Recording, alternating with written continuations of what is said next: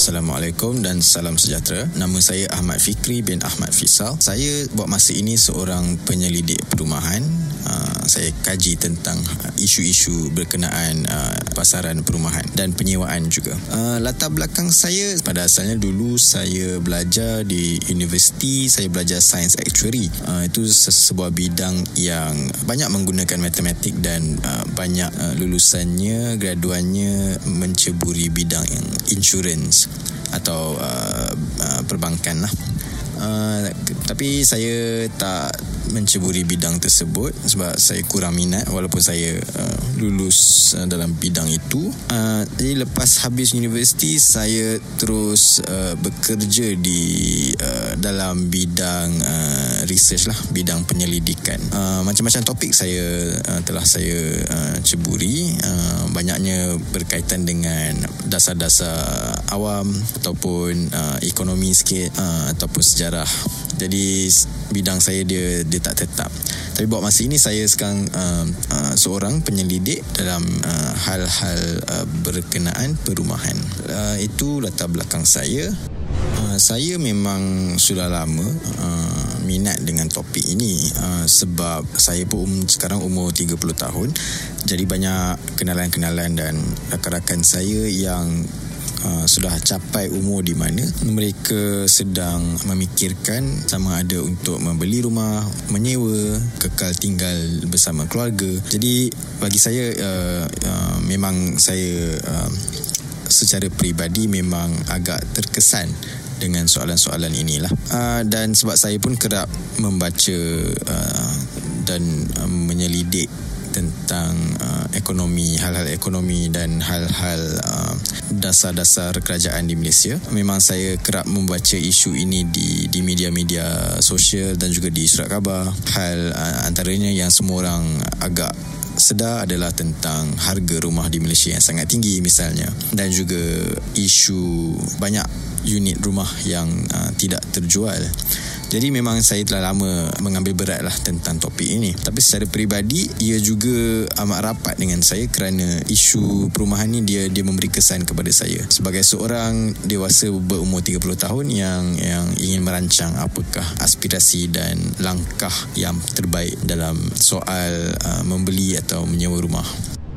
Baik, selaku seorang penyelidik perumahan, skop kerjanya agak jelas. Memang saya membaca dan mengkaji dan menulis tentang aspek-aspek isu perumahan lah. Tapi isu perumahan ni dia besar, dia ada banyak kategori. Ada yang uh, contohnya mengkaji tentang harga rumah, ada yang mengkaji tentang apakah bentuk rumah yang paling sesuai dibina di di bandar contohnya, apakah bentuk pinjaman bank pinjaman perumahan yang paling uh, sesuai untuk ditawarkan kepada rakyat Malaysia terutamanya golongan muda. Jadi dia ada banyak aspek.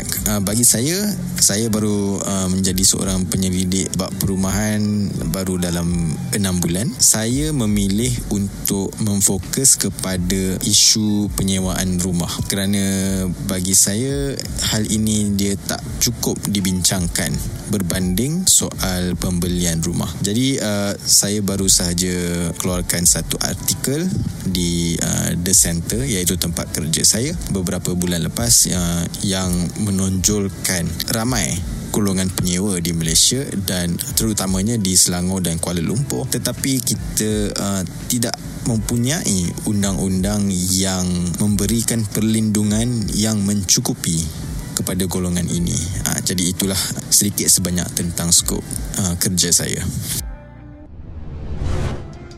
sebagai seorang penyelidik tak kisahlah bidang perumahan ataupun bidang yang lain uh, saya memang dari dulu sejak habis universiti saya memang tahu bahawa minat saya dan juga kemampuan saya adalah ke arah itu ke arah penyelidikan. Sebab saya memang uh, suka membaca dan suka menulis. Jadi walaupun dulu saya tak buat kajian tentang perumahan pun tentang sejarah Malaysia ke tentang bidang ekonomi tentang bidang politik atau tentang apa-apa dasar awam di Malaysia Malaysia memang skop kerja je memang lebih kurang. Tak kisahlah bab apa. Skop kerja yang memerlukan banyak bacaan banyak penulisan. Jadi nak kata apa yang mendorong saya untuk menceburi bidang dan kerja jenis ini memang saya sedarlah itu minat saya. Uh, kalau siapa yang mendorong guru-guru saja di universiti yang banyak mengajar saya dalam uh, bab bab uh, macam-macam tapi dalam uh, cara-cara untuk membuat kajian banyak mempengaruhi saya. Sebab saya tengok dia orang bila kita buat sesuatu yang kena dengan minat kita memang uh, terselah lah kita punya uh, orang kata passion kan? Jadi saya pun uh, terpengaruh sangat teruja untuk jadi seperti mereka. Lepas universiti pun saya ada banyak individu-individu yang saya kira sebagai guru saya dan kebanyakannya mereka adalah uh, ahli akademik atau kalau bukan ahli akademik pun adalah pengkaji di badan-badan pemikir seperti uh, apa uh, di di Penang Institute tempat kerja lama saya di Universiti Malaya tempat saya buat saya punya sarjana masters dan juga di banyak tempat-tempat lain lah. Jadi banyaknya ahli-ahli akademik dan uh, para-para pengkaji di Malaysia yang banyak mempengaruhi dan mendorong saya untuk uh, mencuburi bidang dan kerja-kerja yang uh, jenis uh, sebegini.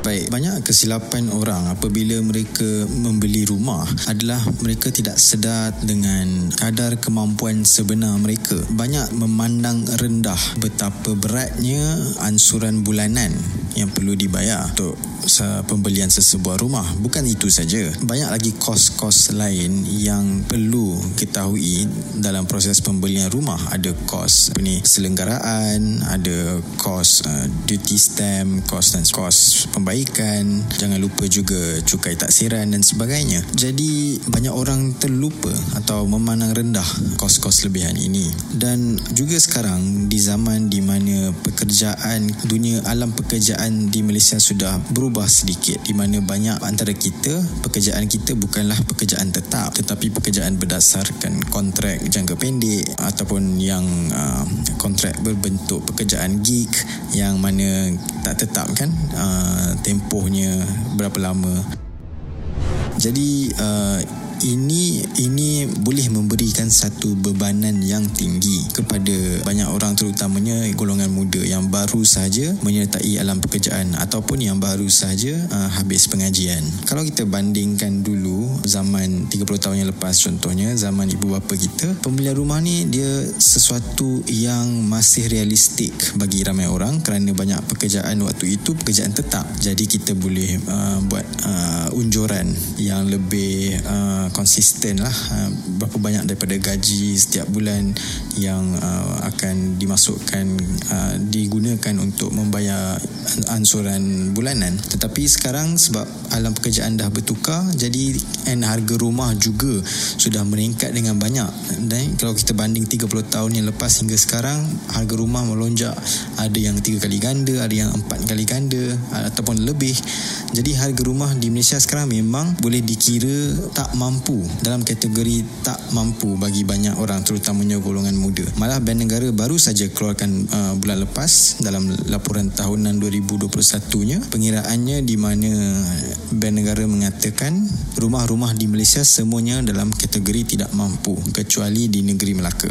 Yang lain semua tidak mampu ataupun sangat tidak mampu. Jadi memang kesilapan banyak orang adalah diorang ingat diorang mampu memang kalau mungkin dari segi nampak atas kertas nampak macam mampu.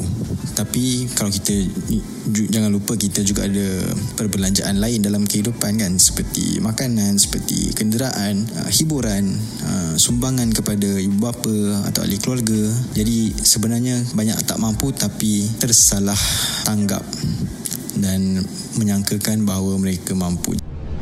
Ia memang tak dinafikan bahawa pembelian rumah sebagai sesebuah aset pelaburan ini uh, boleh mendatangkan manfaat yang besar dari segi kewangan. Lihat saja generasi yang terdahulu, ibu bapa kita contohnya yang telah membeli rumah pada harga yang rendah dan 30 tahun kemudian boleh menjual rumah tersebut dengan harga yang lebih tinggi lalu mendatangkan keuntungan yang yang sangat besar. Namun ini tidak bermakna setiap orang wajib atau patut membeli rumah. Seperti saya katakan awal tadi, banyak orang yang tidak mampu membeli rumah atau banyak juga orang yang pada awalnya atas kertasnya nampak seperti mampu tapi tetapi sebenarnya tidak mampu. Jadi pertama yang paling penting kalau untuk beli rumah tidak kira lah untuk untuk duduki tempat itu ataupun atas sebab pelaburan kena betul-betul kira membuat pengiraan mampu tak untuk membayar ansuran bulanan. Dan ingat beli rumah ni bukan ansuran selama setahun tapi 35 tahun kan. Jadi kena tengok mampu atau tidak. Dan kedua banyak orang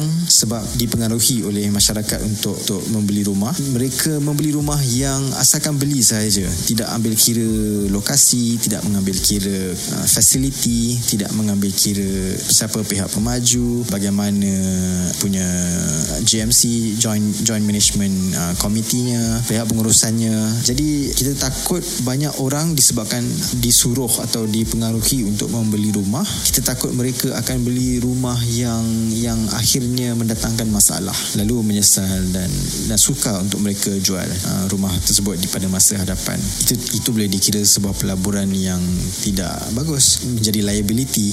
Patutnya jadi aset tapi jadi liability. Tak salah untuk buat rumah sebagai pelaburan tetapi kena buat kajian betul-betul. Tengok rumah jenis apa yang harganya akan naik. Rumah jenis di lokasi mana yang harganya akan naik. Tak semua rumah harganya naik yang tinggi. Ada yang naik sikit-sikit saja. Jadi baik melabur di tempat lain. Uh, so itulah sedikit sebanyak nasihat kepada mereka yang ingin uh, melabur uh, dalam perumahan banyak faktor perlu difikirkan bagi seseorang yang ingin membeli rumah. Uh, lokasi harga rumah jenis rumah fasiliti uh, tingkah laku penduduk jiran ataupun pihak pengurusan dan, banyak lagi lah. Memang banyak faktor yang main peranan. Yang penting tak semua orang mempunyai keperluan yang sama. Ada yang mementingkan lokasi. Kan mungkin pejabat pejabat dia di Kuala Lumpur jadi dia tidak boleh jauh sangat dari Kuala Lumpur. Ada yang memerlukan uh, tersambungan dengan sistem uh, LRT, MRT dan sebagainya. Jadi yang penting kita kena tanya apa keperluan kita, apa cara hidup kita. Kalau kita tidak perlu ke pejabat, boleh kerja di rumah. Mungkin lokasi menjadi faktor yang kurang penting berbanding orang lain. Kita boleh mungkin dia mampu untuk duduk lebih jauh di mencari uh, cari rumah yang lebih, lebih murah. Tapi tak semua orang macam tu. Ada yang perlu dekat dengan pejabat ataupun ada yang sekarang ni masalah lalu lintas pun sudah menjadi satu masalah yang serius di Kuala Lumpur. Jadi kena fikir itu juga. Kalau duduk jauh tapi murah tapi setiap hari kena lalu kesesakan 2 jam 3 jam mungkin tak berbaloi. Baik duduk di pusat bandar. Jadi banyak faktor. Kita kena tanya apa keperluan kita, bagaimana cara hidup kita, mampu tak kita uh, mengubah uh, cara hidup kita untuk sesuai dengan kawasan yang kita pilih untuk diami idola saya kalau dalam bidang perumahan ini semestinya Dr. Suraya daripada Kazanah Research Institute KRI iaitu merupakan sebuah badan pemikir Dr. Suraya telah lama uh, membuat kajian tentang perumahan sudah bertahun-tahun memang seorang pakar lah dalam bidang perumahan dan kerap kali beliau menyuarakan saranan dan juga amaran kepada masyarakat umum dan juga kerajaan terutamanya apabila kerajaan baru-baru ini sahaja menyatakan bahawa syarat pinjaman perumahan bank perlu dilonggarkan untuk memudahkan lebih ramai orang muda memperoleh uh, pinjaman perumahan. Tetapi uh, Dr. Seraya kata ini satu benda yang berbahaya kerana ia mungkin dia boleh memudahkan lebih ramai untuk memiliki rumah tetapi juga ia mungkin akan uh, memerangkap lebih ramai terutamanya golongan uh, B40 dan M40 akan memerangkap mereka dalam satu beban uh, hutang yang yang tak mampan yang akhirnya akan menjerat diri mereka kerana mereka sebenarnya tak mampu untuk membiayai ansuran bulanan uh, rumah. Jadi dalam bidang ini uh, memang Dr. Suraya tu seorang pakar yang yang patut uh, ramai uh, kagumi lah kerana beliau memang telah lama mengkaji uh, bab perumahan ini dan uh, beliau mempunyai pengetahuan yang cukup tinggi untuk memberi nasihat yang baik kepada masyarakat umum dan juga kerajaan.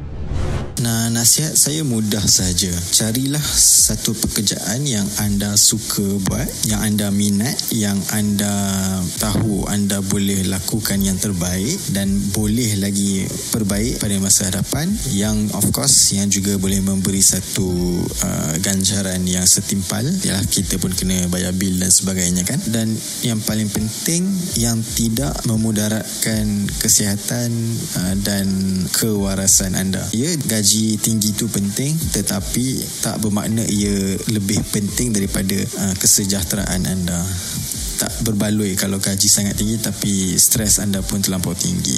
Jadi kena kena seimbang lah semua itu. Uh, kena ada minat kena ada ganjaran setimpal kena ada uh, uh, kena ada balance lah ultimate goal saya atau target saya tak adalah kompleks sangat. Cuma untuk menjadi lebih profesion lebih cekap dalam bidang saya menambah pengalaman dan pengetahuan saya dalam bidang ni dan kekal minat dan uh, enjoy melakukan kejayaan ini dan boleh menyumbang kepada masyarakat Ha, itu pun penting juga. Ha, saya harap kajian saya dalam perumahan ini contohnya ha, boleh memanfaatkan banyak rakyat Malaysia terutamanya golongan ha, muda yang mana ha, mereka sedang berdepan dengan cabaran-cabaran hebat selepas ha, pandemik kan. Gaji yang yang stagnan, kos ha, sara hidup yang makin meningkat, kos harga rumah yang juga tak turun-turun. Jadi saya harap uh, kajian saya boleh boleh memanfaatkan uh, masyarakat terutama golongan muda. Uh, saya paling aktif di Twitter. Uh, kalau ingin uh, ikuti saya di sana boleh cari FKR uh, tweet handle FKR FSL tu apa short form untuk nama saya lah. Okay FKR FSL. Uh, jadi okay jumpa lagi lah.